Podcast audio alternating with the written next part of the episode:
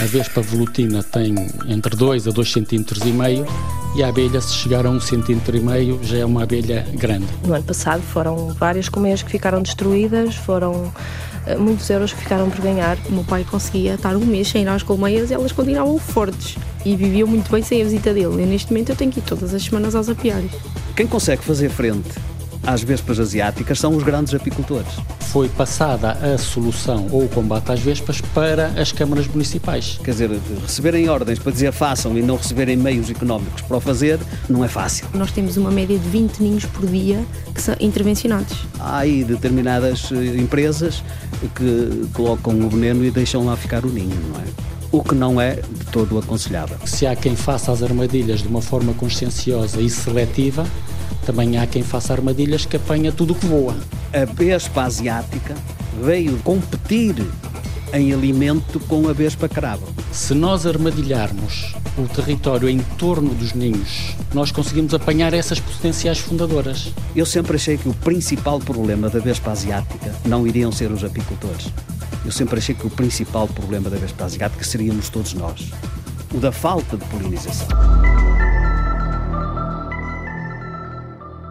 As vespas o que fazem é roer, digamos assim, a parte linhosa das árvores Sim. ou do mato, misturar essa parte linhosa com saliva e fazer uma pasta que depois depositam em camadas para fazer o ninho. Fazem uma pasta de celulose? Sim. Para todos os efeitos é essencialmente celulose. No Departamento Florestal da Universidade de Trás-os-Montes e Alto Douro, José Aranha estuda a vespa velutina desde que o inseto chegou a Portugal há 10 anos. Estamos agora a estudar a composição certa do que está aqui, mas a maior parte de, disto é celulose, é como se fosse papel. Isto é pasta mas de elas papel. são muito pequeninas, a boca será ainda mais pequenina para o tamanho daquilo que é o ninho. Isto tem um trabalho aqui incalculável, não tem, para se fazer uh, um ninho destes?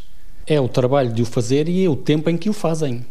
São muitas, trabalham continuamente durante as horas eh, de luz solar e vão montando a estrutura toda.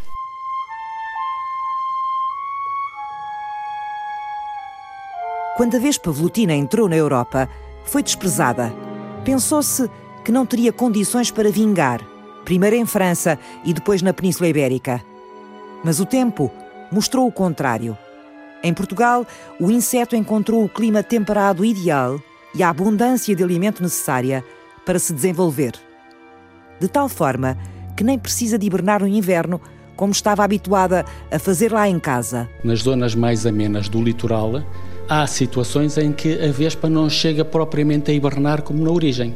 Faz é uma pausa de atividade. de atividade, fica latente, mas não chega propriamente a hibernar. Quando ela apareceu em Portugal, nós fomos estudar o antecedente em França e fomos estudar o que, é que acontecia nos países de origem. O ciclo da vespa é anual. Ela dura um ano? Sim, cada um dos ninhos dura um ano.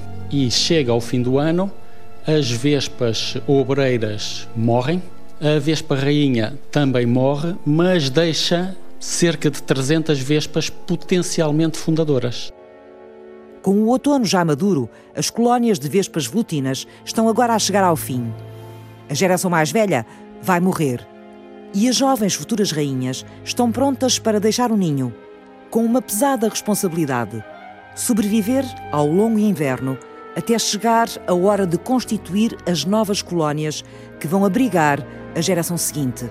E essas vespas saem do ninho secundário onde elas estão e vão fazer um ninho primário.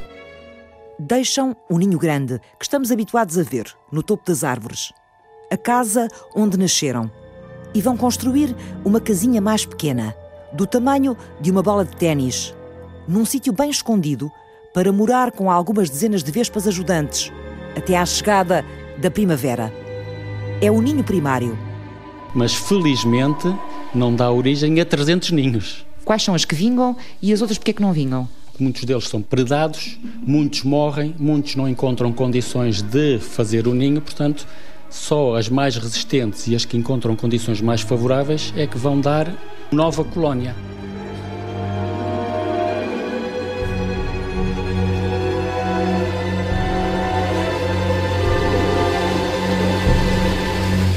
Foi com base na observação e no estudo do ciclo de vida da Vespa velutina que a Universidade de Trás-os-Montes e Alto Douro propôs a primeira forma de combate à expansão da vespa no território nacional. No inverno, quando as vespas entrarem ou em hibernação ou em pausa fisiológica, que se procurassem os ninhos nestas zonas e que se armadilhassem estas zonas, porque seriam as mais plausíveis dela utilizar. Se nós armadilharmos o território em torno dos ninhos que identificamos, nós conseguimos apanhar essas potenciais fundadoras. Antes delas partirem para ir fundar o ninho delas. Exatamente. Ou, inclusive, é quando elas saem do ninho primário para fazer o ninho secundário. Que armadilhas podem apanhar as futuras rainhas volutinas? Existem vários modelos comerciais, quer da armadilha física, quer do atrativo químico. As armadilhas comerciais e os iscos, ou as, os atrativos comerciais, são demasiado caros para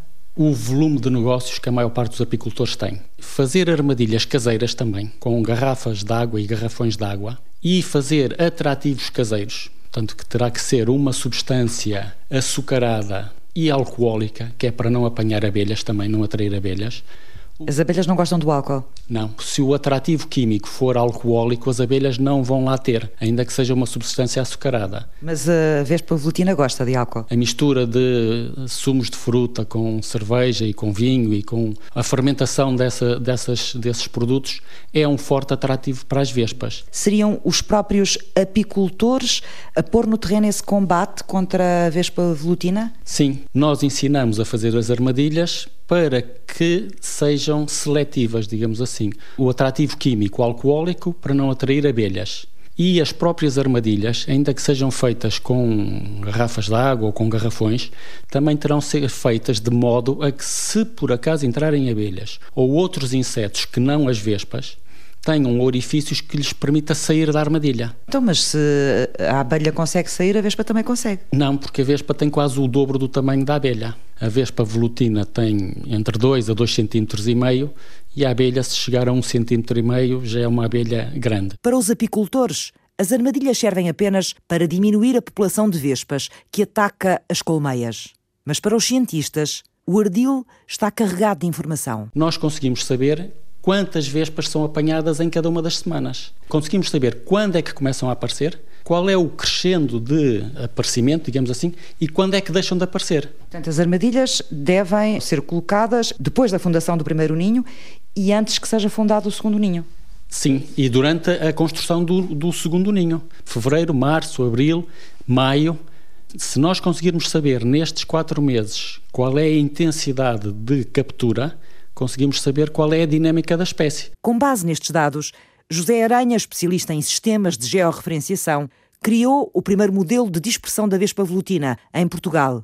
Um instrumento que permite antecipar por onde é que o inseto vai progredir no território e prever quantas colónias serão fundadas no ano seguinte. Em 2015, nós já estávamos a falar de quase 5 ou 6 mil ninhos detectados no entretanto. Tinham passado quatro anos desde o aparecimento das primeiras colónias na zona urbana de Viana do Castelo. Isto começou a ser um problema e, a determinada altura, foi passada a solução ou o combate às vespas para as câmaras municipais. Nessa altura, em 2015, tivemos várias reuniões a nível das câmaras e das comunidades intermunicipais, porque era preciso não só regulamentar a destruição dos ninhos, como dar formação técnica a quem os ia destruir. Porque neste aspecto de usarmos o fogo na copa do mar para destruir um ninho, pode dar origem a um incêndio florestal. É nesta altura que a luta contra a vespa velutina recebe os primeiros apoios financeiros através do Programa de Desenvolvimento Rural, o PRODER.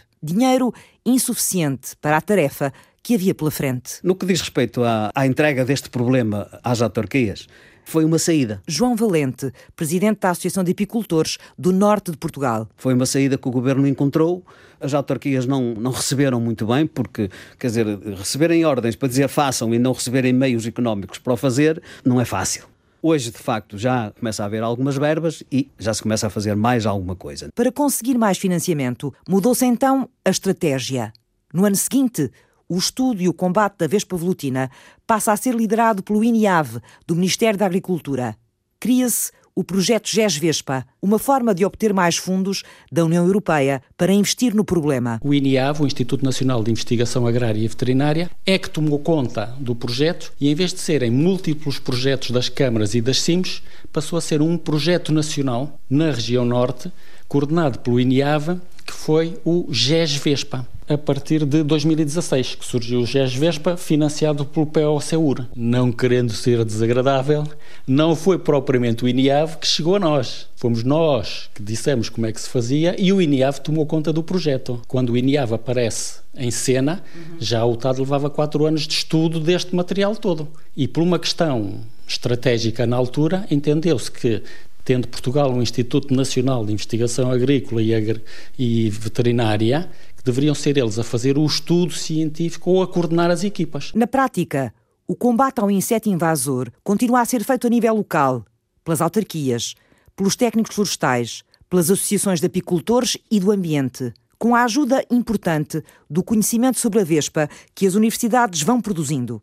E a cada município ou a cada comunidade intermunicipal a sua forma de fazer. Podem adjudicar aos bombeiros, tive situações em que é, por exemplo, o Gabinete Técnico Florestal, a GTF, ou então a própria Proteção Civil da, da Câmara Municipal. Hum. Ou então contratam eh, empresas que, entretanto, surgiram que fazem este serviço. Bárbara Rodrigues é engenheira agropecuária. Eu também sou apicultora. Engenheira agropecuária e apicultora. Bárbara estudou a Vespa Velutina no mestrado dela. O meu objetivo era tentar ajudar os apicultores a conhecer mais um bocadinho esta problemática e perceber um bocadinho como é que as câmaras municipais né, foram, foi-lhes entregue esta incumbência de fazer o controle e a erradicação dos ninhos, mas eu queria perceber um bocadinho como é que eles reagiram e como é que eles estão a lidar com isto, porque é responsabilidade deles, não é? E de repente cai-lhes assim a responsabilidade. A eles já têm, na sopa. Exatamente, eles já têm outros, outras responsabilidades e é-lhe acrescida mais esta responsabilidade que lhes consome imenso tempo. Bárbara Rodrigues envolveu-se de tal forma no problema da Vespa Velutina que se tornou membro da Associação Nativa. É uma associação sem fins lucrativos, de âmbito nacional. O principal objetivo, e a associação nasceu por isso mesmo, para a valorização ambiental, cultural, patrimonial e at através da luta contra as espécies invasoras. É uma, é uma associação relativamente recente, eh, teve o início em 2017 e atualmente o nosso foco principal, e contamos com uma unidade especializada para a Vespa velutina. A engenheira faz parte desta unidade especializada da Nativa, que combate o crescimento da população de Vespa velutina em 10 municípios dos distritos do Porto e de Aveiro. Nós temos uma média de 20 ninhos por dia que são intervencionados.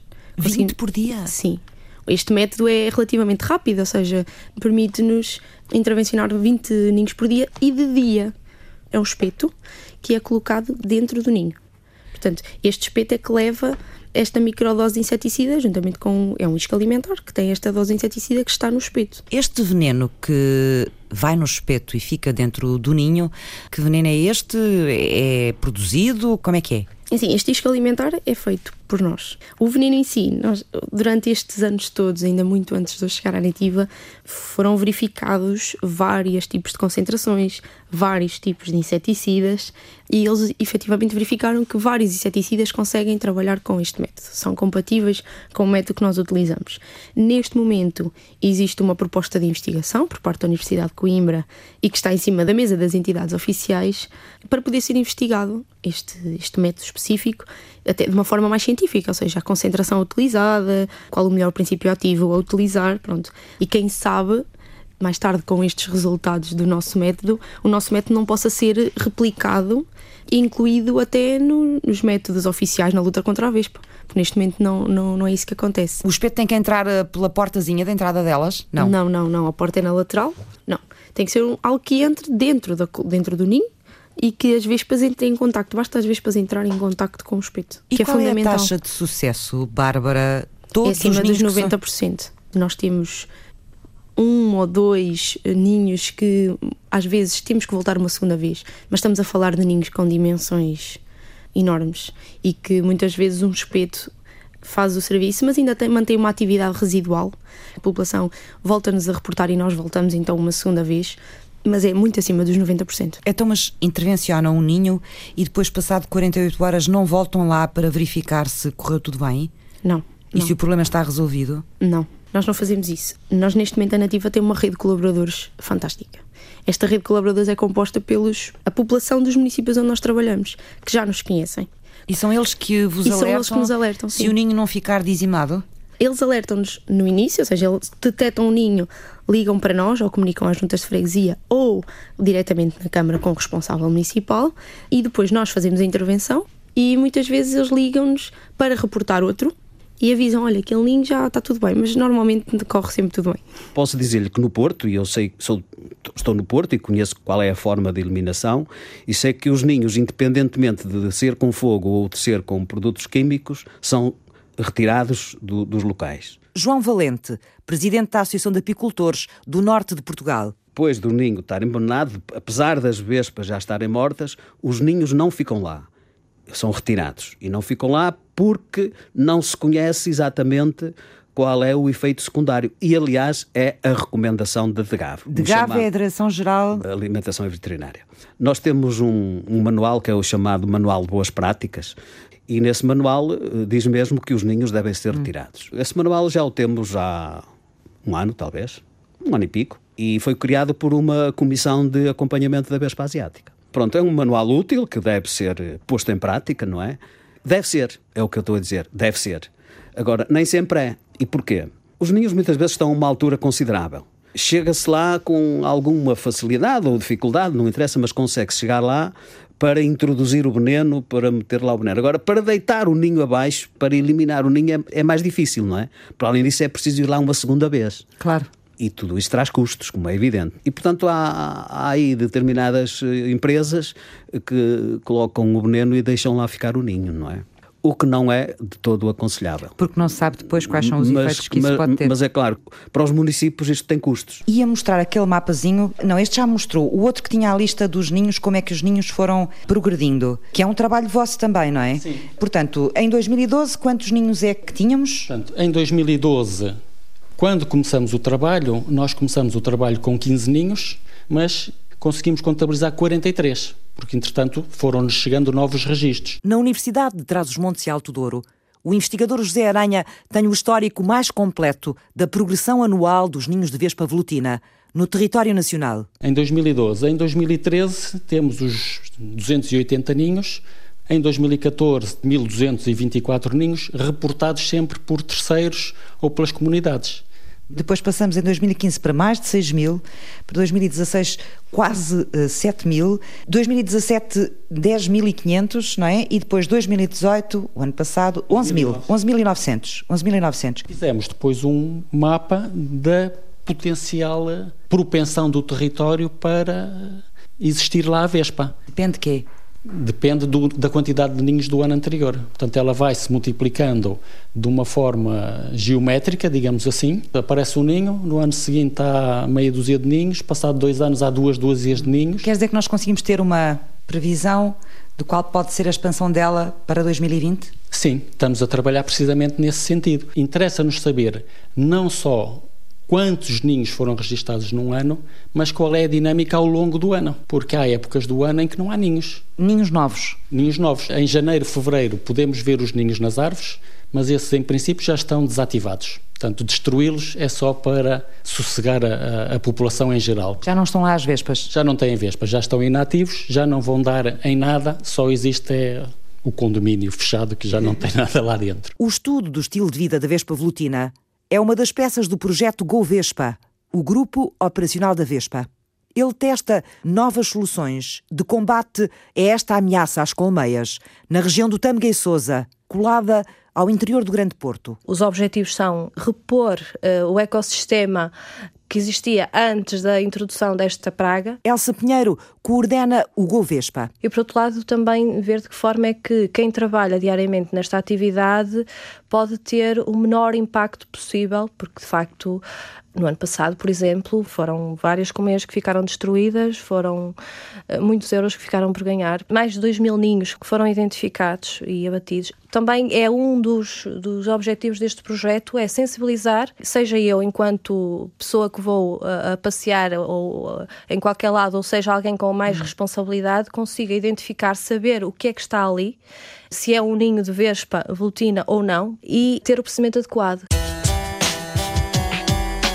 O combate é desigual E as batalhas são sobretudo locais, sem uma estratégia nacional para a praga velutina e com muitas perguntas por responder. Como se trava a expansão da vespa? Que métodos devem ser usados na destruição das colónias? Qual é o impacto desses métodos sobre o ecossistema? Como é que se protege a apicultura? Mas, sobretudo, como é que se defende todo o biossistema da presença desta nova inclina? A ação do inseto sobre o meio ambiente precisa de investigação urgente, porque os desequilíbrios que ela pode provocar são desconhecidos. As perguntas regressam na segunda parte, ao ponto de partida. Até já!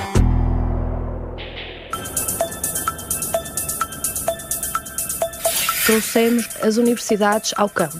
Elsa Pinheiro coordena o programa GoVespa, o Grupo Operacional Vespa Velutina, para a região do Tâmega e Sousa. Estamos a falar dos conselhos de Amarante, Baião, Sinfães, Felgueiras, Lousada, Mar de Canaveses, Passos de Ferreira, Penafiel e Rezende. Sim. Castelo de Paiva e Surico de Basto estão a ser integrados também no projeto pela via da parceria que temos com a própria comunidade intermunicipal de Tâmega e Sousa, com quem temos trabalhado diversas áreas, sendo esta uma delas. A união faz a força no combate à praga da Vespa Velutina. A Vespa Velutina começou a ser falada e a ser um problema no território em 2016, sendo que já havia registros em 2014, mas muito poucos. Eh, em 2016 foi quando surgiu a possibilidade de nós, no âmbito do PDR 2020, o Plano de Desenvolvimento Rural, podermos constituir este grupo de trabalho que olhasse para esta problemática numa perspectiva de perceber de que forma é que se poderia mitigar. 11 municípios, com um financiamento de 300 mil euros,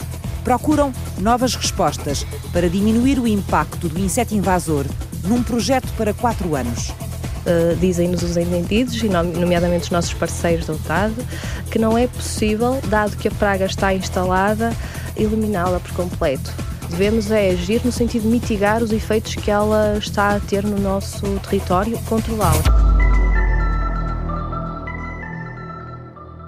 A Dolman é uma entidade que já tem 25 anos. 25 anos dedicados ao desenvolvimento local. No fundo, a Dolman é um organismo intermédio entre aquilo que é a gestão do Ministério da Agricultura e a comunidade local. Há meia centena de associações como a Dolman que incentivam o desenvolvimento das comunidades mais pequenas ou deprimidas no território. Estamos sediados no Marco de Canaveses, temos uh, a nossa intervenção naquilo que nós designamos como território do Ouro Verde, que compreende os municípios de Amarante, Baião, Sinfães, Rezende, Marco de Canaveses e ali uma franja de Penafiel que partilhamos com outra associação congênera à Dolmen. Porquê é que lhe chamam Douro Verde? Douro Verde, porque é um douro que não sendo douro vinheteiro, uh, se destaca pelas vinhas verdejantes e pelo vinho verde. Elsa Pinheiro é a coordenadora geral da Dolmen. Apoiamos imensos projetos relacionados com o turismo.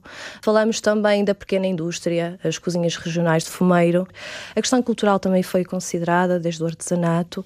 E depois a promoção dos produtos locais. Hum. Portanto, tem é um trabalho uh, multidisciplinar. Completamente. Multidisciplinar. Completamente. Falou-me em produtos locais e trouxe-me uma caixa cheia de exemplos de coisas que eu acho que devem ter a ver com produtos que foram desenvolvidos neste processo. Completamente. Aquilo que a Dolman faz, acho que está bem nesta caixa, neste cabaz. Aquilo que nós fazemos é olhar para o território, ver quem está no território, ver o que é que está a produzir, ou nós estando a produzir, ver qual é o potencial que existe no território para que se passe a produzir. É nós podermos apoiar, se calhar, a senhora que fez esta marmelada, que produziu esta marmelada, apoiámos-la na altura da formação, da constituição da sua empresa, alguém que estava desempregado à hum. época. Podemos, posso ver? Sim, claro que sim. Sim. Uh, com Pronto, essa... todo este produto foi desenvolvido desde a malguinha Estamos a falar de uma malga que é feita por uma artesã uh, do Marco de Canaveses, neste caso em concreto. Estamos a falar de produtos, os marmelos que são, são feitos com essa marmelada, são produzidos no território. A pessoa ficou no território, criou Sim. o seu negócio, a sua família já está a trabalhar também neste negócio. Isto é só um exemplo. Aquilo que mais uh, se destaca no nosso território são, desde logo, os vinhos, os biscoitos, a doçaria tradicional, as compotas, também elas uh, produzidas a partir dos frutos produzidos na, na no território. Isto é o quê? Ervas aromáticas, ah, okay. que conjugam muito bem com os biscoitos. Outros que não estão neste, neste cabaz, mas que podemos, podemos também falar, desde logo o fumeiro, o artesanato. Uh, falamos de um território que tem um forte potencial nas hum. bengalas. Uh, nas bengalas? Estaçou, exatamente. Nós, em Baião, na freguesia de Estaçou, são perdidas a maior parte das bengalas que fornecem, por exemplo, as queimas das fitas. A cestaria tradicional também, os bordados e o mel, naturalmente. Sim, e o, o mel. mel. Vou pegar aqui só no. É o mel, não é? Sim. Temos, neste caso, dois, dois. exemplares, um é do lado da Serra da Abobreira um e o outro escuro, de Montemuro. Um muito escuro, não é? Sim. E outro bastante mais eh, clarinho, mais eh, laranja, portanto, disse-me que são zonas diferentes. Sim, nós no território temos três serras que têm um potencial uh, particular para a produção apícola. Falámos do Marão, da Abobreira e de Montemuro. A produção e a cor têm a ver com isso. Estamos a falar de uma atividade, a apicultura, que é essencialmente complementar a uma outra atividade, porque para termos uma noção, para que um apicultor possa ter um rendimento, e não estamos a falar de um salário muito alto, 600, 700 euros por mês, precisaria ter 500 colmeias. Se vivesse só das abelhas. Só das abelhas, para ter um salário pouco acima do mínimo. Quantas, digam outra vez? 500 colmeias. Em média, os nossos apicultores têm 100, 200 colmeias. Portanto, trabalham numa lógica de complementaridade àquilo que é uma outra atividade profissional. A Vespa Velutina veio-vos dar muitas dores de cabeça nesta área da apicultura? Algumas. A Associação de Desenvolvimento Local coordena o Grupo Operacional Vespa Velutina, que junta as autarquias, a Universidade de Trás-os-Montes e Alto Douro e as associações de apicultores. O projeto começou o ano passado e vai terminar em 2021. A primeira coisa a fazer é o mapa da atividade apícola na região. Perceber quem são, onde estão, quanto produzem, quantas colmeias têm, onde é que estão, qual é o método de produção, qual é o método de maneio das próprias colmeias, hum. identificar se estão a adotar as boas práticas nesse trabalho. Para que é que vai servir essa informação toda, esse levantamento? É qual perceber a, a, localização, desde logo, porque uma das, das questões que está associada a esta problemática da vespa é por onde é que elas vêm e onde é que atacam mais, por exemplo. Por outro lado, perceber se mudando, por exemplo, as colmeias e fazendo a transumância uh, das colmeias poderá ser também uma boa prática para determinadas alturas do ano e por essa via também evitar um menor impacto no ataque, porque uh, a vespa não tem o mesmo comportamento ao longo do ano e há estratégias diferenciadas ao longo do ano. É aproveitar o desfazamento que há na floração relativamente às condições climáticas do território. Na Universidade de Trás-os-Montes e Alto Douro, a equipa do José Aranha estudou o impacto da itinerância das colmeias no combate aos ataques da vespa velutina. Portanto, as zonas litorais são as mais amenas, digamos assim. É onde eh, a floração começa. E depois vamos subindo a serra, digamos assim, para territórios mais elevados, à procura de novas florações, ou vamos deslocando os apiários para culturas que tenham florações tardias. Vamos aproveitar a floração do castanheiro, que é tardia relativamente a outras espécies, ou vamos aproveitar os matos de montanha que florescem mais tarde do que os matos nas zonas litorais, ou vamos aproveitar, por exemplo, a floração do eucalipto. Mas qual é a vantagem em relação ao resguardo da abelha uh, em relação à vespa? É andarmos à frente do processo da Vespa. Exato. Do ciclo, do ciclo dela. Da Vespa. Vamos tentar encontrar territórios que sejam aptos às ações de transumância e que não tenham a presença da Vespa. Isso não é difícil, nem é custoso financeiramente andar com as colmeias às costas, a tirá-las de um lado e pô-las no outro? só se justifica para apicultores que tenham muitas colmeias, porque a vantagem da, da transumância é que em vez de terem uma colheita por ano, têm duas ou três. Parece uma espécie de gato e de rato, não é? Andarmos aqui a tentar fugir às vespas, digamos assim. Nós fizemos uh, em abril, maio, por exemplo, uma ação de transumância em que fizemos o registro de vídeo a acompanhar um apicultor na transumância das suas colmeias ali de, de uma zona de, de Baião, muito encostado ao Rio Douro, para a Campeã, mais distanciado de, das linhas de água, para perceber o impacto, qual foi a produção, qual foi o nível de ataque que houve nas colmeias, num lado e no outro, não é? Porque ele não transferiu as colmeias todas onde estavam, e com isso também perceber se faz sentido, se é um dos caminhos, eh, a questão da transumância ou não. Uhum. A transumância foi uma operação utilizada sempre. Com ou sem vespa asiática, a transumância fazia-se. Ainda se faz alguma transumância por virtude da vespa asiática, mas pouco Pouco porquê? Porque ela está já espalhada pelo país todo, praticamente. João Valente, presidente da Associação de Apicultores do Norte de Portugal. Quem consegue fazer frente às vespas asiáticas são os grandes apicultores. Ou seja, aqueles que têm lá para cima de 30 colmeias, não é? Que depois podem ter mais 10, mais 15 ou mais 20, esses conseguem fazer frente porque aumentando o número de colmeias reduzem a quantidade de vespas per capita. Ou seja, uma coisa é ter um ninho de vespas asiáticas a incidir sobre quatro de colmeias, outra coisa é ter um ninho de vespas asiáticas a incidir sobre 40 colmeias. Quanto no que tem 4 tem 10 ou 15 ou 20 vespas asiáticas em cada colmeia, no que tem 40 ou 50 colmeias tem uma ou duas. Hum. Pronto. Então esse é o risco também, de os apicultores mais pequenos desaparecerem. E isso torna a atividade mais frágil também. Torna a atividade mais frágil e mais. Nos meios envolventes às cidades, na periferia das cidades, ainda há muita agricultura, não é? E digamos que são as abelhas mais urbanas, as abelhas desses pequenos apicultores, que muitas vezes polinizam aqui nas zonas semi-urbanas.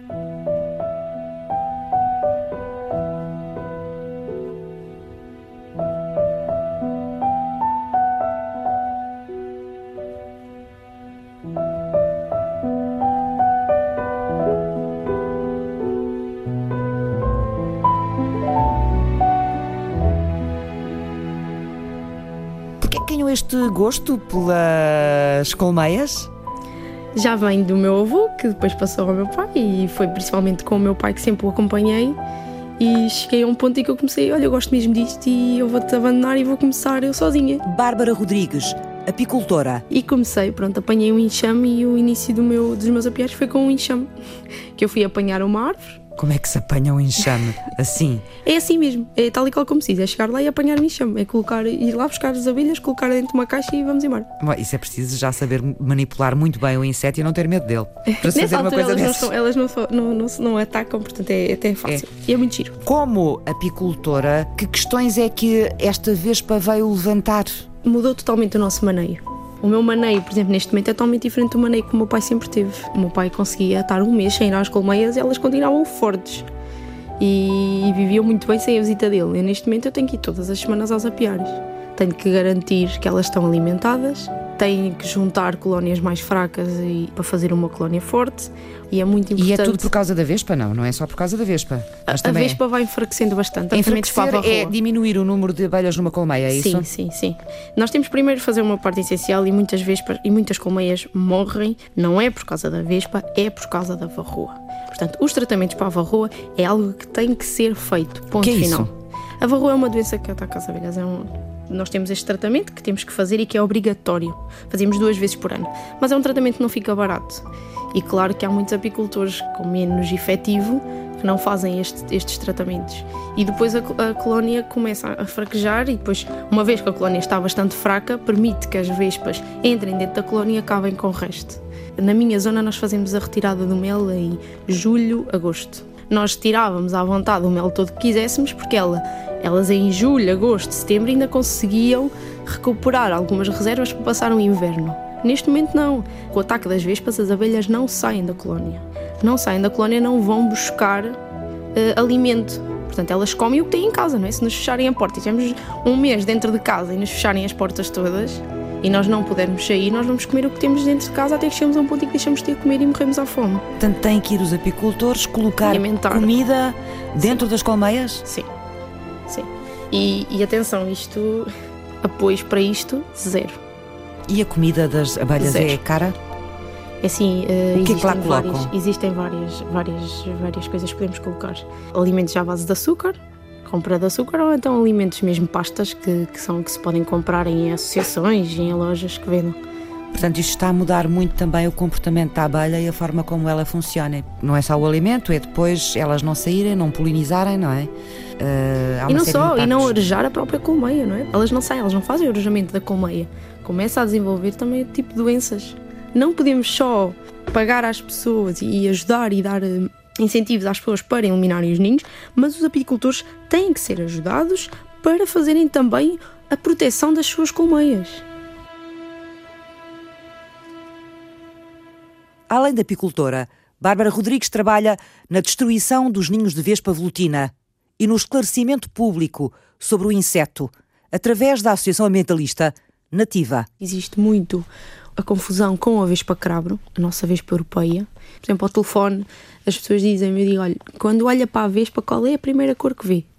E elas dizem, é amarelo. É amarelo e tem a cabeça laranja. Eu digo, então é Vespa Crabro. E muitas vezes partilhamos fotografias. Temos o número de telefone da pessoa e mandamos-lhe a fotografia. É esta a Vespa que você está a ver?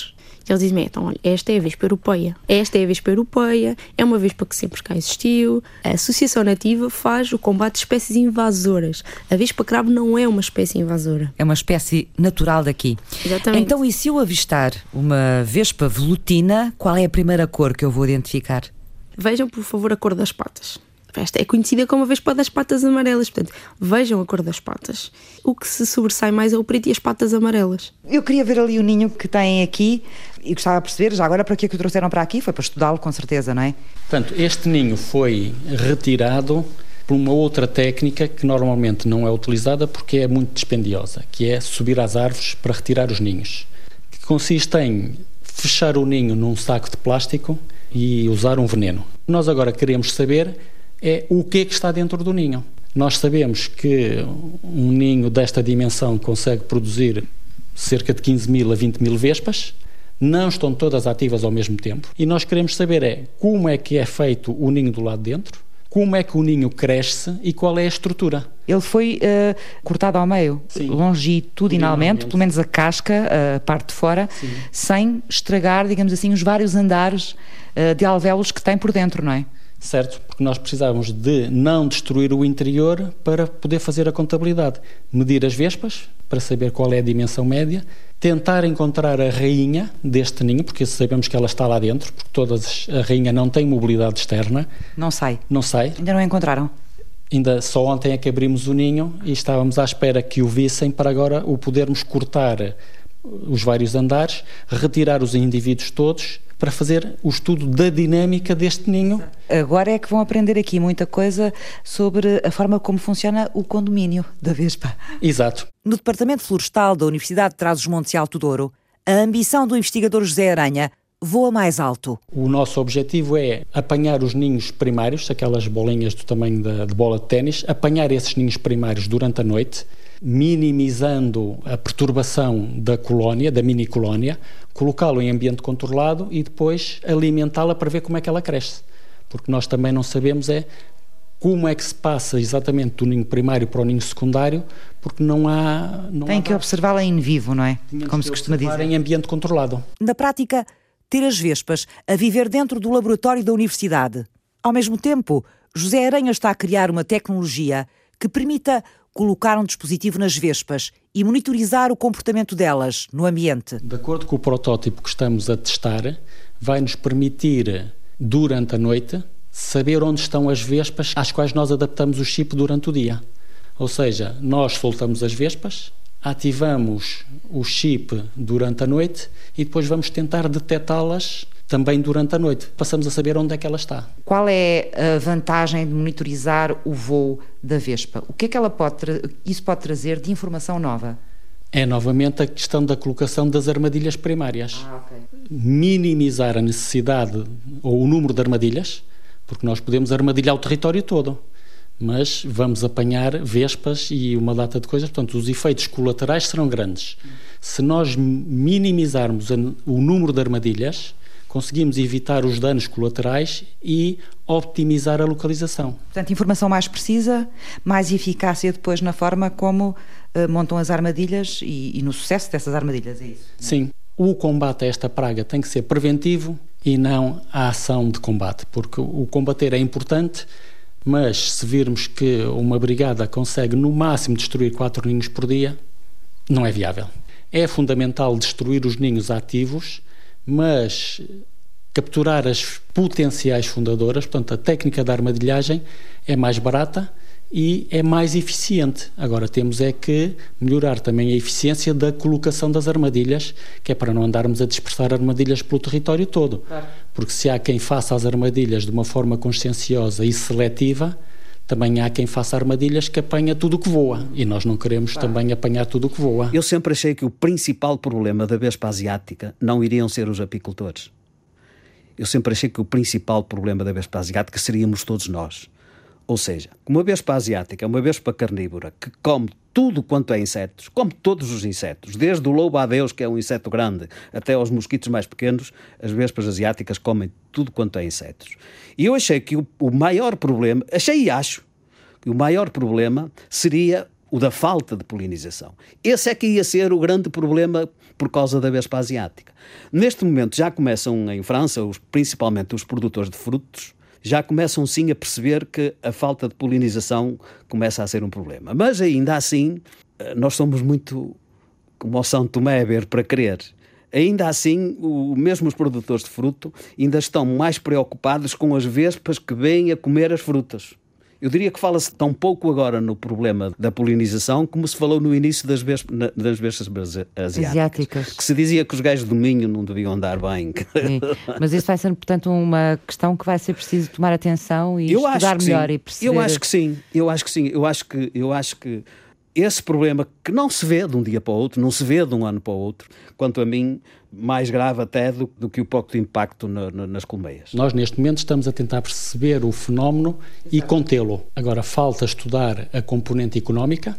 E a componente biológica, essa é a mais. A componente biológica. Da biodiversidade, não é? Tentar perceber em que medida é que esta invasão condicionou a existência ou a quantidade de polinizadores. Precisamos agora de fazer um estudo eh, multitemporal da variação da produção de frutos, da variação da comercialização de frutos, tentar saber o que é que aconteceu, qual foi a flutuação ao longo destes seis anos, uhum. quer em termos de quantidade de mel, quer em termos de quantidade de outros frutos. É um trabalho que está por fazer ainda. Está por fazer e precisa de ter agora uma equipa multidisciplinar que vá recolher dados do passado para perceber qual é a relação entre o avanço da Vespa e esses efeitos.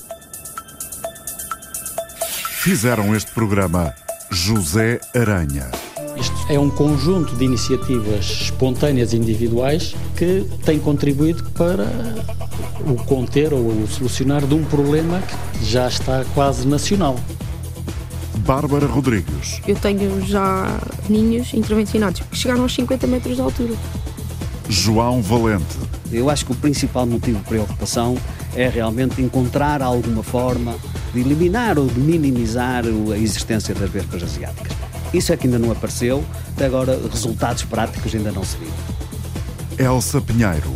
O papel da Dolman tem sido este, nesta e noutras áreas, é fazer o elo de ligação e o elo facilitador entre quem está no território a viver e a trabalhar e aqueles que são os responsáveis pela gestão de políticas, gestão de estratégias territoriais. Francisco Alves fez o apoio à produção, Paulo Ramos cuidou da pós-produção áudio. Eduardo Maio realizou e apresentou. O ponto de partida está em podcast e online na plataforma RTP Play.